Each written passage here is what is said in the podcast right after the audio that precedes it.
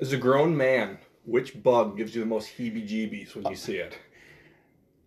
Spiders. I hate spiders. I don't think spiders are technically bugs, but I don't care. They are the worst. Uh, do you have a... I do. I hate earwigs.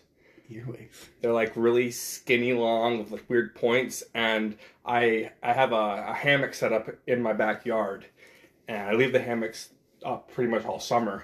And I, I'll go in, sit in the hammock, and every once in a while there's just like four or five earwigs in the hammock, and they're crawling all around. I just hate it.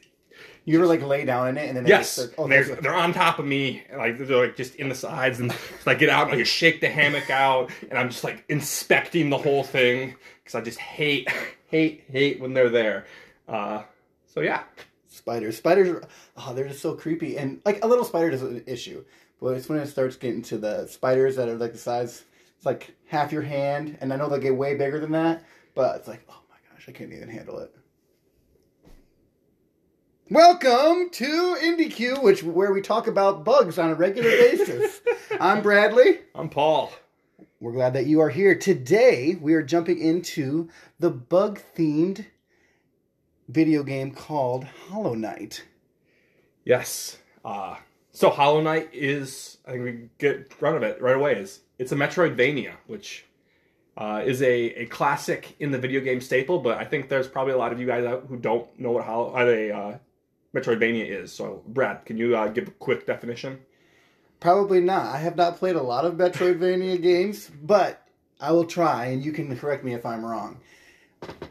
So, a Metroidvania game is a game where you start at kind of like a low level. Your character is at its lowest level, and you're going out and you're finding different um, parts or different things that upgrade your character, which will allow you to gain access to new areas in the world.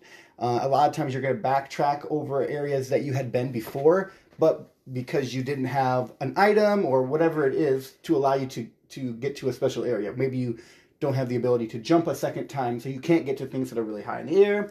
Um, in Metroid, which Metroidvanias are named after, you might need to, I need a blue laser to get myself through this door. Yeah, Metroidvania is actually a combination of uh, Metroid and Castlevania, uh, two games that came out about the same time that had very similar design philosophies, which uh, we now refer to as Metroidvania games, just as Brad uh, alluded to. Is that right about what a Metroidvania is? Uh, that's what I would pretty much classify it. Okay, so. Okay. That's good. Works for me. I knew it was a Metroidvania, but that's what I assumed it meant.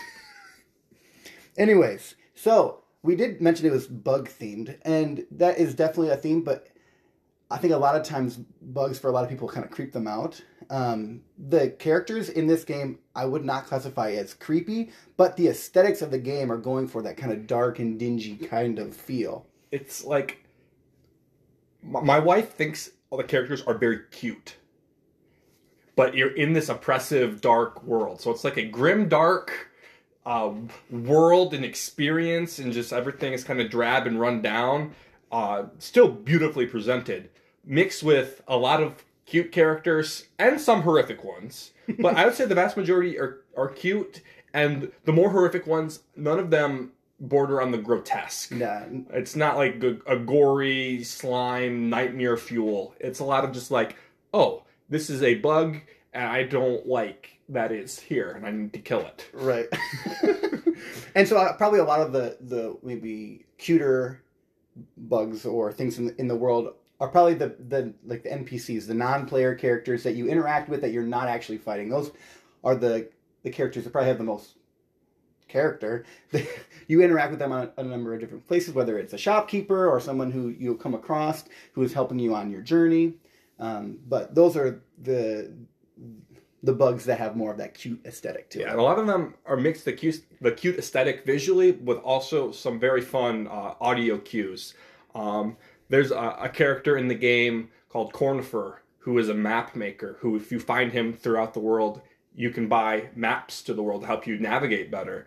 And when you're near him, you start hearing him humming, boom, boom, boom, boom, boom, boom, boom, boom. And so, like, I don't know, it's a, a very, like, happy, safe sound. When you hear, you're like, oh, oh close. I'm close to somewhere where I'm going to finally be able to figure out where I'm going. Mm-hmm. Um, you know, my wife watched me play this a lot, and she'll quote a lot of uh, Bompanada. There's another one. Uh, her favorite one is Dumb Defender. And so she'll quote those at me uh, from time to time, uh, just because it's uh, it's a fun fun sounds, and uh, they really connect with the characters uh, that they're representing. Yes.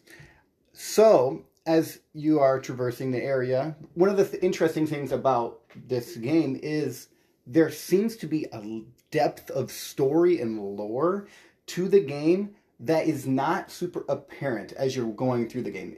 I'm sure, like, I didn't dive in deep into the lore, but you can you can tell based on different things that you're finding throughout the world that there is a lot of things going on that you don't understand until you dive deeper into it. If that. You're interested more in that, uh, the YouTuber Mossbag has many multiple hour-long videos on the lore that are very uh, interesting if you uh, are so inclined. A lot of them helped me piece together what I was actually doing and why I was doing different things.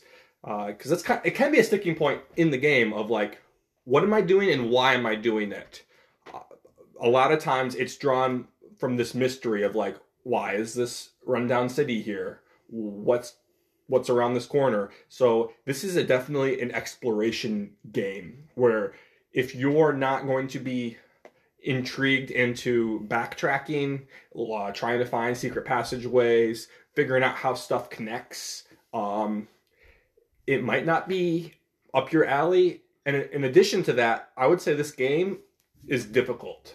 Uh, yeah. It's not insurmountable, but be prepared to die multiple times. And there might be times where you have to face the same boss enemy over and over again. Um, I, was, I was telling you earlier, I feel like th- this definitely, this is a an overused uh, analogy, but that it's very similar to Dark Souls in a lot of ways. Lore uh, is very reminiscent of Dark Souls, who presents the lore in the exact same way. Uh, very vague, trying to piece it together. There's a story there, but you need to put the work in. It's not just like gonna present it to you tied up in a bow. You're not gonna hit any cutscenes that are just gonna be like, and this is what happened next. You have defeated the thing. This is what happens. Yes. Uh, so there's that. You have your your checkpoints, which are in this game are Benches. Sitting on benches, where if you die, that's where you'll start up again. Uh, when you do die, uh, you lose all the money that you have uh, accumulated so far in the game. You can retrieve it if you go back to the area that you died and kill what's called a shade, which is kind of like a, your character. Um, like a ghost version. A ghost of version of your character. You got to hit a couple times, and then you get all of your money back. But if you die a second time before you retrieve that uh, ghost, be- beating that ghost a second time, or beating them after you have died, you lose all of the, in this in this game, you lose all the money that you have uh, accumulated, which is called Geo in this game. So I, I think there's definitely some reminiscence of that. Um, so I, I just think it, it, you should be aware of it up front, that uh, this game is easy to get lost in. It's It's very easy to be like, I don't know what I need to do next. And sometimes the bosses can be really hard and you might just feel like you're mm-hmm. slamming your head against a brick wall. Like, I can't beat this. This is really frustrating. And I would say the, the biggest area of difficulty is those boss battles. Most of the enemies that you encounter as you are traversing the different areas usually aren't extremely difficult to defeat. They usually have one small thing that they do and you can usually understand that quite quickly. The bosses, however, have a lot more health, and they have a number of different stages or things that they could do. So as you will go back and fight them, just like in a lot of those games where you need to learn the boss, this game is the same thing. You go back to the boss again, and now, oh, when they do this thing, when they start charging at me, I know that I can jump over top of them. Yeah, they do. I think the enemies in this game are very fair. The bosses are very fair and well-balanced. And I, what I mean by that is uh, when they're going to take a swing at you, they, there is an animation that takes place beforehand where you can eventually learn, oh, when he does this movement prior to coming at me, this is the attack he uses. And you learn how to combo your movement, jumping around, uh, and dodging to avoid it. And so eventually you'll learn the moveset of... The the basic enemies typically have just like one or two. They charge at thing. you or they throw something at but you. But the bosses could have, you know, upwards of you know, six, seven different moves that you need to learn. Of like, okay, when he does this, this is how I dodge it. But if he does, you know, raises his sword above his head, this is how I, I dodge it. Um, so I think it, it, it gives a sense of like you are studying and learning and mastering uh, these bosses, which I think is a really rewarding feeling, which I think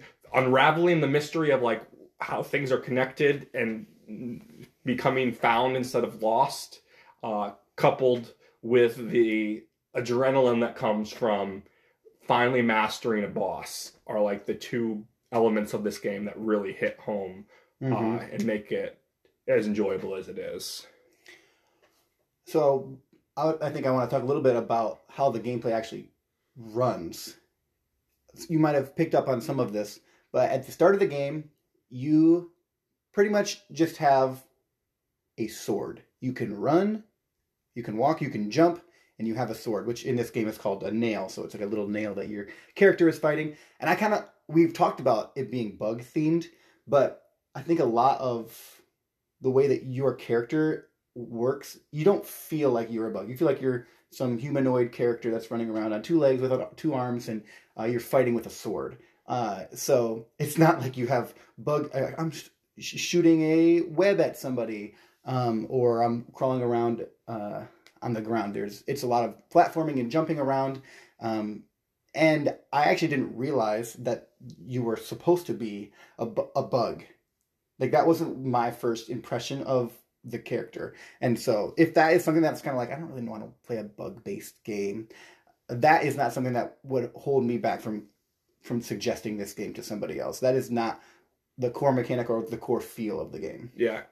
And in addition to that, I think it's very interesting. Bug theme definitely permeates, though, in that, like, at the uh, start of the game, you show up in a town called Dirt's Mouth, like almost like the top of an anthill where the dirt has come out. And the game is you are moving down through these tunnels, spreading out. Uh, Finding passageways into new areas. For sure. But, like, everything really feels connected and organic, and, like, a reason for it to be there. And the biome of the different areas are very distinct. So it's not just, like, dark, damp caves. Mm-hmm. You know, you have lush, green, foresty areas with enemies in there that reflect that biome.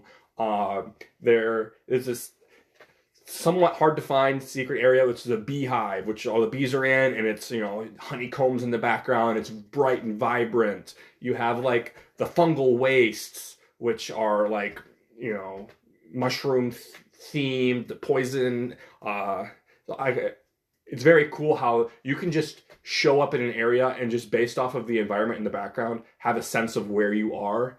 And they have a, a degree of interconnectivity mm-hmm. to them. So you're like, okay, even if you, you're like trying to figure out your map, uh, which this game, I think, does in a, a very interesting way, in that you can buy these maps from Cornifer, as I mentioned earlier, uh, if you find him in the level. Uh, but it does not tell you where you are. It's literally, it just shows you like a combination of rooms, uh, and, like, you have to kind of figure out where you are. There's a, a skill you can unlock that you that allows you to have your pinpoint on the map where you are. Um, I think uh, that goes into these different power-ups that you get that are called notches and charms. You want to cover that a little bit, Brad? Yeah, I was going to talk about that for a second. And I was actually going to ask you how you played, because there is the charm, which is the compass, the Wayward Compass, I think is what it's called. Yes. And you have a certain number of notches in your, uh, you, that you have. They're represented as dots on them. So you have a certain number of dots you can use up. Yes, you have a, a certain number of, yes. And so that one takes up one of your notches, which will pinpoint your area. And I almost always have the compass notch, or compass charm, equipped on mine, because I like knowing exactly where I'm at. Um, so I never use it. You never. You, I my first playthrough, I used it when I figured it out. I have a very good sense of the layout now, uh, after having played the game like three or four times, and I basically can navigate my way just from the the map screens um, mm. as they are. And a lot of times, I, I will know just like, okay, this is how I go. I don't even pull an app up. I know I need to go from this location to this location, and yeah. I can get there pretty quickly. And so there are, in the game, there are all different types of charms that could help you in different ways. One of the things that I mentioned at the beginning of the of the game is that you just kind of start with your nail. You're running around, slicing things up with your sword, your nail. As the game progresses, though, you get access to, they call it soul, but it's kind of like a magic. Things that you can use to, that is attacking that is not necessarily just your sword. And also I was going to ask, like, do you play a more melee-oriented character or a character who is sitting back and kind of shooting these spells across the stage? So to gain soul, you have to hit the enemies and build it up. Um, and then you use your soul to heal. And then you can also use your spells. Um, I'd say vast majority of the game I play is uh, almost melee exclusive. Um, there are a couple of different boss fights where equipping uh, a lot of different uh, spell upgrades to make my uh, spells more powerful uh, is the route that I take. So typically I will stay melee and then find the boss that I'm going to, and then right before I fight the boss, I'll find one of the benches that you can only change your equipped uh, charms. charms when you're out of bench. So I'll find the bench, change my build up for specific bosses, uh, and then go fight that boss. As soon as I beat it, I'll switch back to like my more melee exploring uh, build. build. Which is essentially what I would do as well. And that would be the one, like when I went to a boss fight is when I'd make sure I got rid of my compass. And I would do the same thing that you were mentioning, but I would be leaning on the compass. And I also like having the... the charm that like grabs all the geo that you have. Mm. Like you, when you kill an enemy, geo falls out of them and you'd have to go run over and pick it up. But I like keeping the thing equipped where it just picks it up for me. So I don't have to worry about going and picking up uh, the geo as it falls. But is there any other like things that you like doing with your charms or the way that you play that you think is maybe unique or different? I'd say I'm pretty basic melee. I like having extra reach and I like swinging faster. Uh, those are probably the ones I value the most. One of the, we, we kind of mentioned just like the exploration aspect of things and then the boss battle aspect of things. And I just want to go back to the fact that I feel like the boss battles are extremely fun. Just the way that they're, they're set up, the way that uh, you learn the battle as you go through it. I, I don't know. I, I just want to praise that aspect of the game again. I feel like if it was just the exploration aspect and the bosses were lacking, that this game wouldn't be nearly as fun as it is. Yes, the the combat is so simple, but everything it needs to be. Uh, as far as jumping, swinging your nail, uh, eventually you learn you can dash uh, back and forth to help you, you know, traverse quickly or get out of range quickly from an enemy attack, and there's not, nothing really super deep about it, but like you can do what's called pogoing off of uh, enemies, which is when you swing down with your nail and you're jumping above them. If you hit them, your character will bounce up like a pogo stick, and if you get your rhythm down right, you can basically just jump, stay above them, and just keep bouncing over top of them while doing damage. Uh, so stuff like that can feel really rewarding. Uh, and just the movement just feels so crisp and fluid. Uh, it does not feel like there's a whole lot of just like unfair moments. It's typically like, I it did what I, I asked it to. Uh, I, it's precise enough that I can get like, with you know, just right up razor edge to taking damage and not take it. But it's also forgiving enough in that like if you do take damage, if you can find a way to get away, you can heal, which basically just takes time and the soul that you've collected, uh, you know, a couple seconds. So you can't just do it in the middle of a frantic fight because enemies will just keep hurting you while you you're... You need to find a moment when they're doing a, a move far enough away from you that you can heal, or you hit them enough and they kind of have a, a pause in the in the boss battle, which I think is sitting there so that you have time to heal. They're just sitting there. You can go and attack them. If you attack them, they start attacking you back again. But if you go and heal real quick, you have a little bit of breathing room for that. So I just like how they how those are all laid out.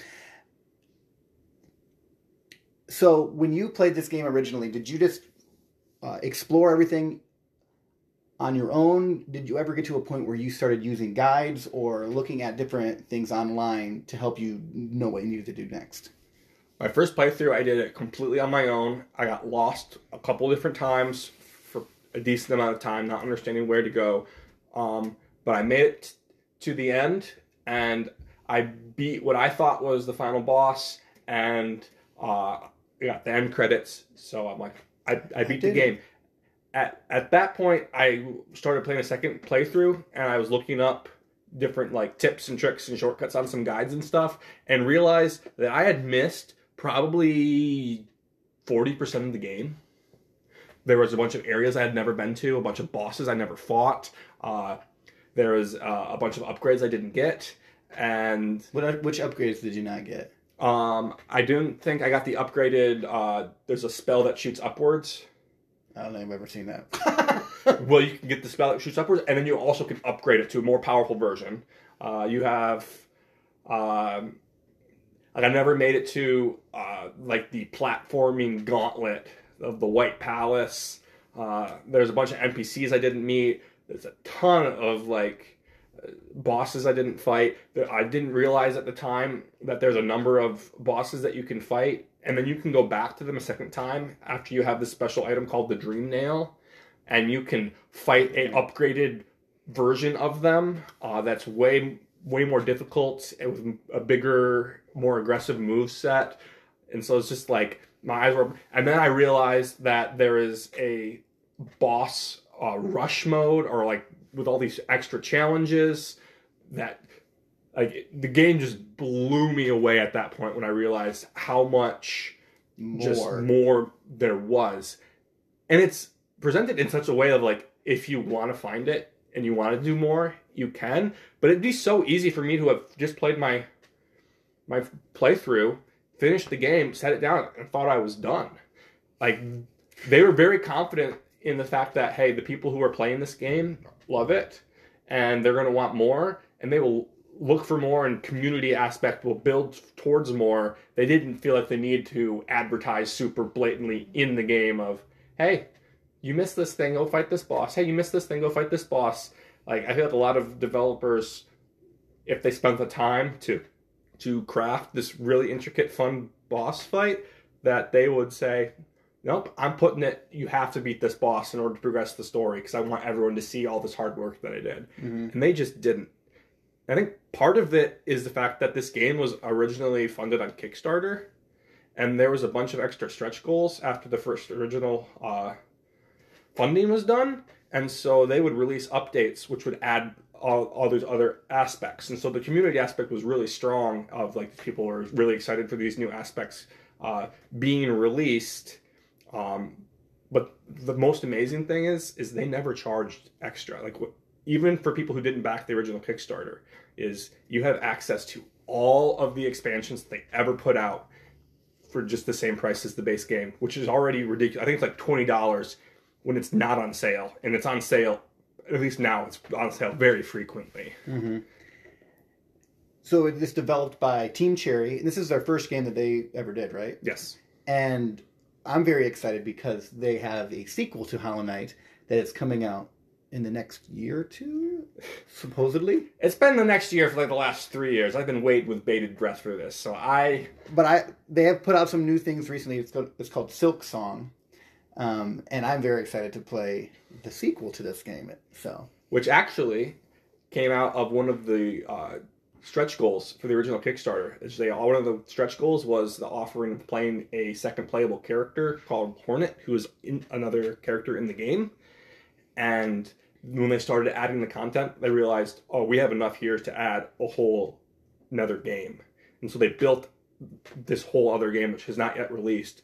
But they're giving Silk Song for free to all the people who backed the original Kickstarter, because it was part of the original Kickstarter goals. Really? So I think that's really awesome. They just yeah. seem like really, uh, they care a lot about quality and about community. And I think it really shows in the game. Definitely. I I feel like we have been showering Hollow Knight with praise so far.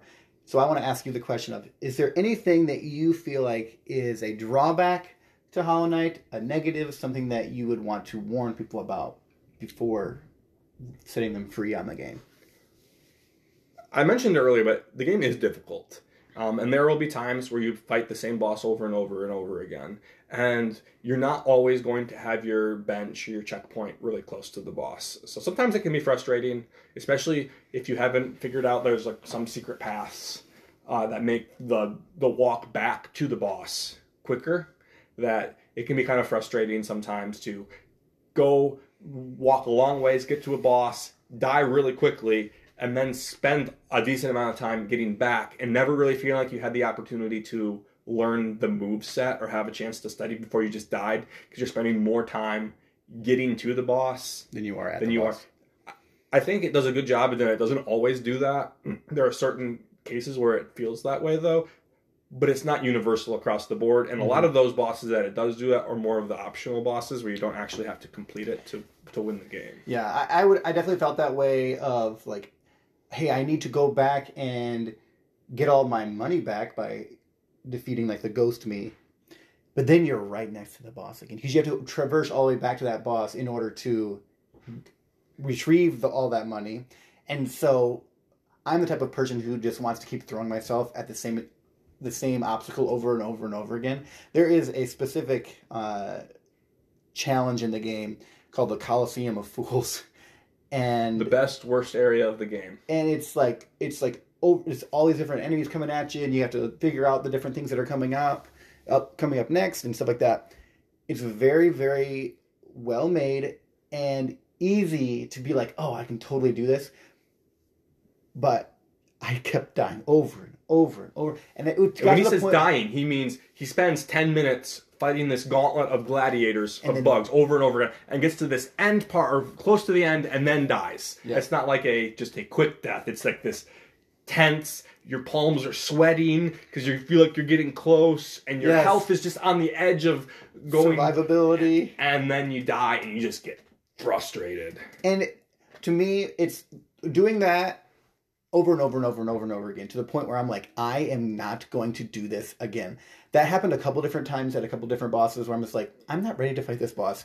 There are ways to get into areas that you tech like quote unquote shouldn't be in yet because you don't have the upgrades that would help you fight that boss yet. Or you and, haven't upgraded your sword to have do more damage. Right. So there's different things that could happen that would be like, hey, you're not going to, like, it's going to be really hard to do this. And I don't think that the game necessarily, like, says, like, it, it never, it never, like, bars you from an area other than, like, hey, this jump is too high. You can't actually get through it yet.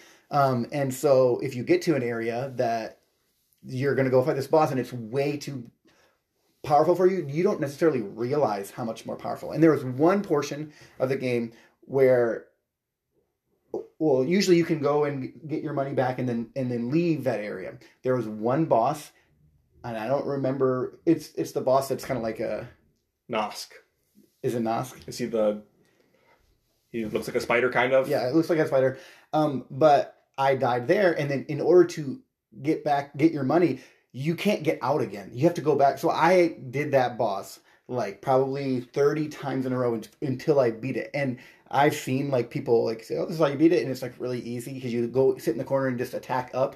But I didn't know that. I was like doing it the intended way. And, but it, it that was really frustrating to me, being like, I can't progress because I have to go back and get my money because I have so much money sitting there.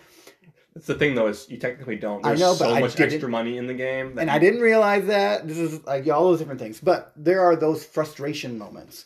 Um, but I think both of us are very much so like the the difficulty of this game. Probably because we both have played quite a lot of different games. If you're new to, to playing video games, I think this game would be just almost insurmountably hard. I think if you've played games and understand platforming and understand just the basic mechanics and just are a fluid motion as far as how controls work, I think this is a challenge that will be hard, but you can achieve. Mm-hmm. But this is not something I would recommend for someone as like their first, you know, attempt at playing video games, you know, because they like the art style. Like my wife does not play video games. She loves the art style. She loves the feel of the game. She loves the lore. She loves watch all the videos. She's not a gamer, and it would just... I don't think it'd be possible for her to even beat, like, the first or second boss. Like, she'd have to put hours and hours and hours into something that was intended to take you, like, thirty minutes to an hour to complete. Yeah.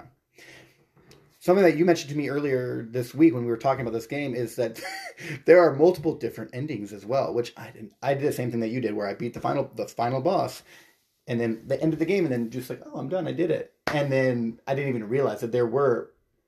Like, that wasn't the only ending that you could get. Um, and so when I replayed it for this episode, I, I did this. I was like, oh, I'm going to go do the, the, the further, like the, the true ending, the better endings.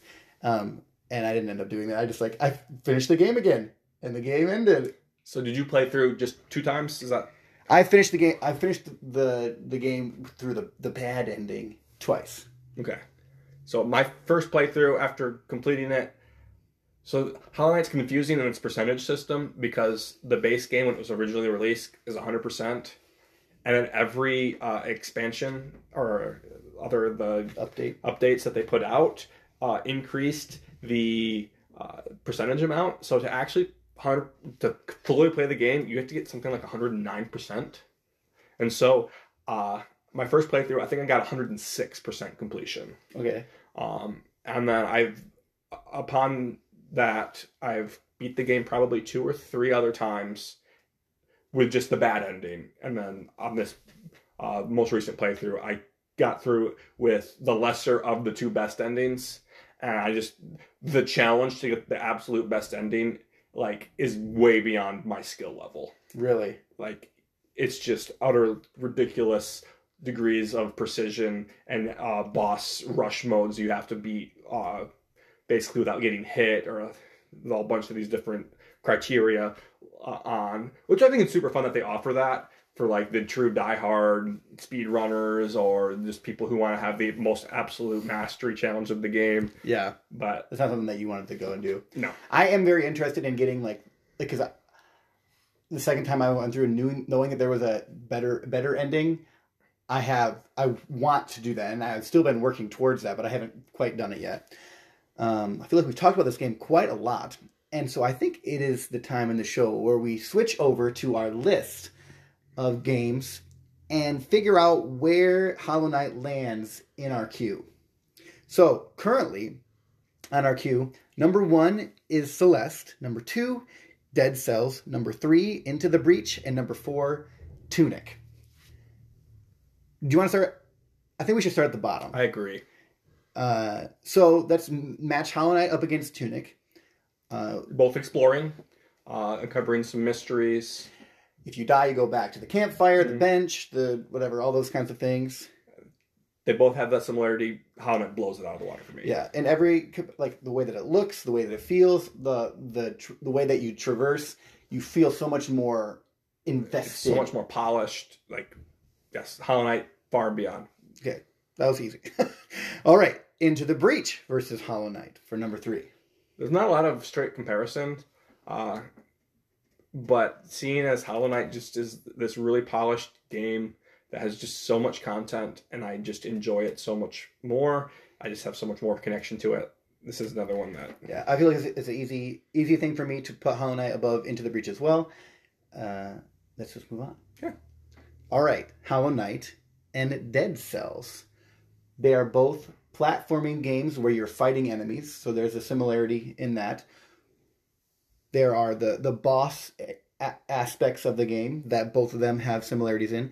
If you have played any amount of Dead Cells, as you if you've listened to our episode on Dead Cells, I played a lot of Dead Cells. There is a weapon in Dead Cells, which is the nail from Hollow Knight.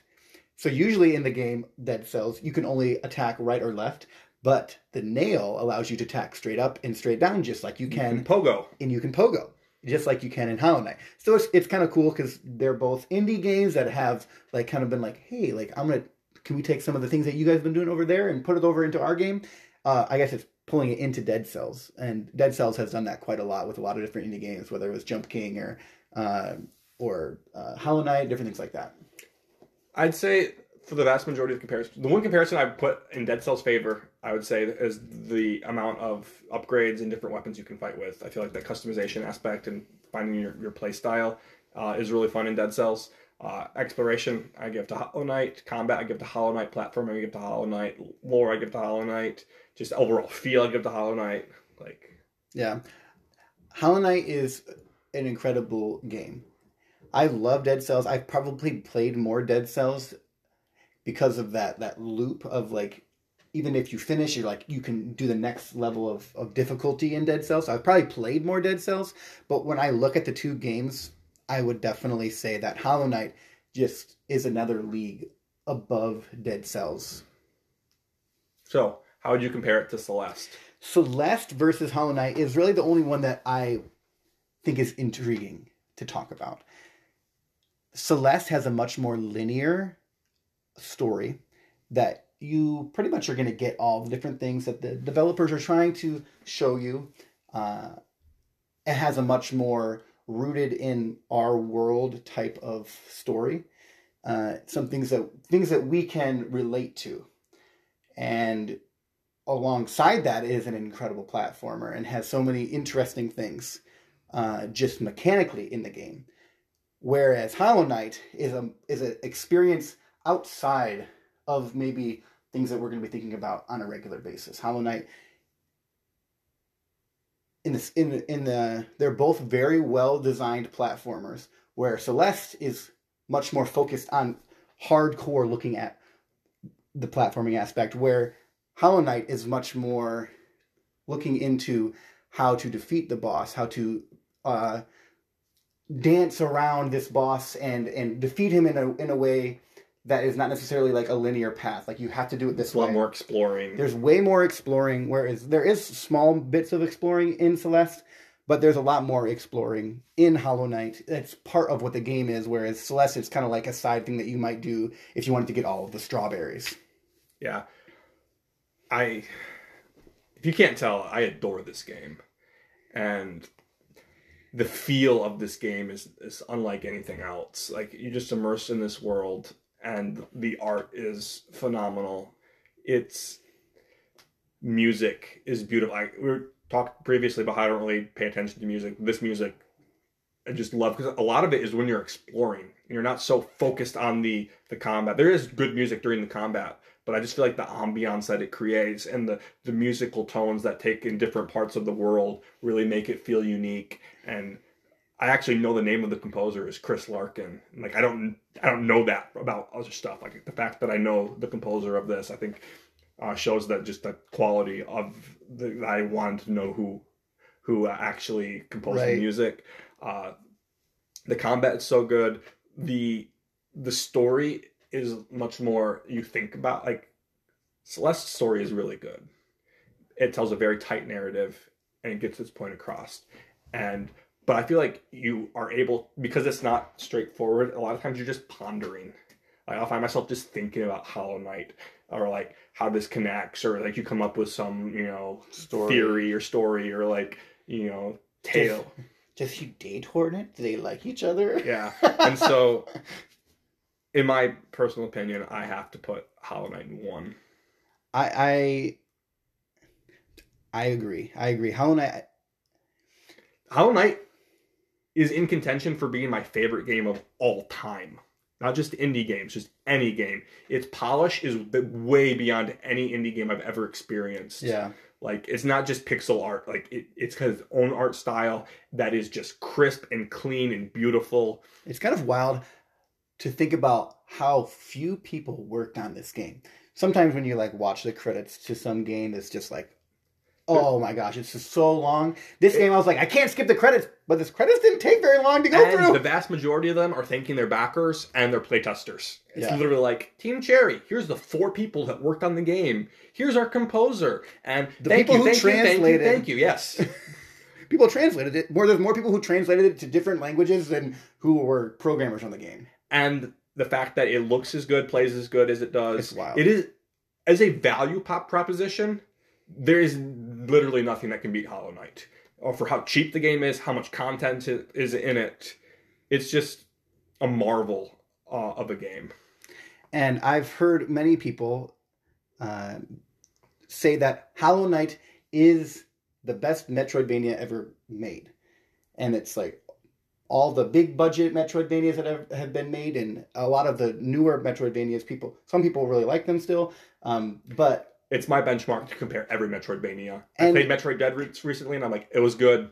Wasn't as good as Hollow Knight. And Hollow Knight was way cheaper. It's kind of hard to even say, like, is there ever going to be a Metroidvania that will hit as hard as Hollow Knight, because it, it created quite the stir. Hollow Knight did, and it's very popular. People have played the pants off this game. But I also feel like a lot of people don't know about it, and so this is one of the reasons we want to do this podcast, is to shed lights on gems like Hollow Knight. So if it sounds at all up your alley, we highly recommend you playing Hollow Knight.